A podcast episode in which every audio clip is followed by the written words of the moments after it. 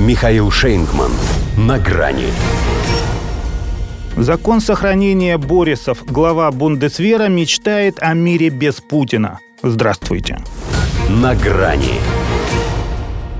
Если правду говорят, что с некоторых пор канцлер Германии берет на карандаш все высказывания одной небезызвестной батутистки, признавшей, что Запад воюет с Россией, то теперь ему придется следить еще и за языком своего главы Бундесвера. Тоже распустил. Портит Олафу Шольцу хорошую мину.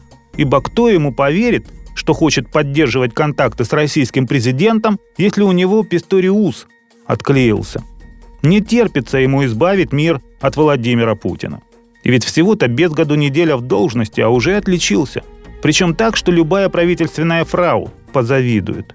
Будь то Кристин Ламбрехт, которую он подсидел не только в кресле, но и в танке, еще и вырядился в то же, чтобы показать, что ему камуфляж идет больше. Или та же Аналена Бербок. Вот где казалась дура дурой. За что на карнавале в Ахене на нее надели медаль против звериной серьезности и нахлобучили шутовской колпак. Но выходит, не одна она такая. И учредителям этой награды впору снимать мерку с черепа военного министра. В хорошем смысле этой перспективы, а не из тех же соображений, которыми руководствовались у них во времена оны. С этим у него все по параметрам. Истинная арийскость уже не только на лбу написана, но и в газете «Бильд». Вопрос ведь там задали так, как делали это в том еще рейхе, не оставляя вариантов. С той лишь разницей, что тогда требовали согласия с тем, что без евреев было бы прекрасней. А у Писториуса спросили, не считает ли он, что мир без Путина был бы лучше. Без сомнения и совершенно точно. Не полез он за словом в карман, потому что с языка сорвали. И вроде бы что с него взять, немецкий бюргер из провинции, политесу не обучен. Зато успел схватить главное.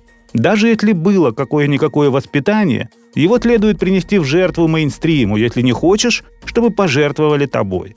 Хотя, как показал опыт его предшественницы, и это совсем не панацея. А о нем и не скажешь, что прежде создавал видимость приличного человека. Потому что прежде его вообще мало кто видел. Ну да, отчислился когда-то членом германо-российской группы дружбы. Так опять же только потому, что тогда у них на это была мода. А сейчас... Почему-то не покидает уверенность, что когда он в уничтожительном контексте говорит «Путин», то подразумевает русских. Не просто же так отправился в Киев, чтобы лично и с большой радостью сообщить о том, что это танков «Леопард-два» у них будет всего четырнадцать, а «Леопард-один» еще под две сотни. Да, устаревшие, но ведь стреляют. В общем, в лице Писториуса полку деревянных солдатиков реально прибыло. Это потому, что закон сохранения Борисов в природе работает. Если в одном месте Борис убыл, то в другом прибавился. Их бы с Джонсоном свести вместе, стать между ними, да и загадать желание. Мозги. Обоим.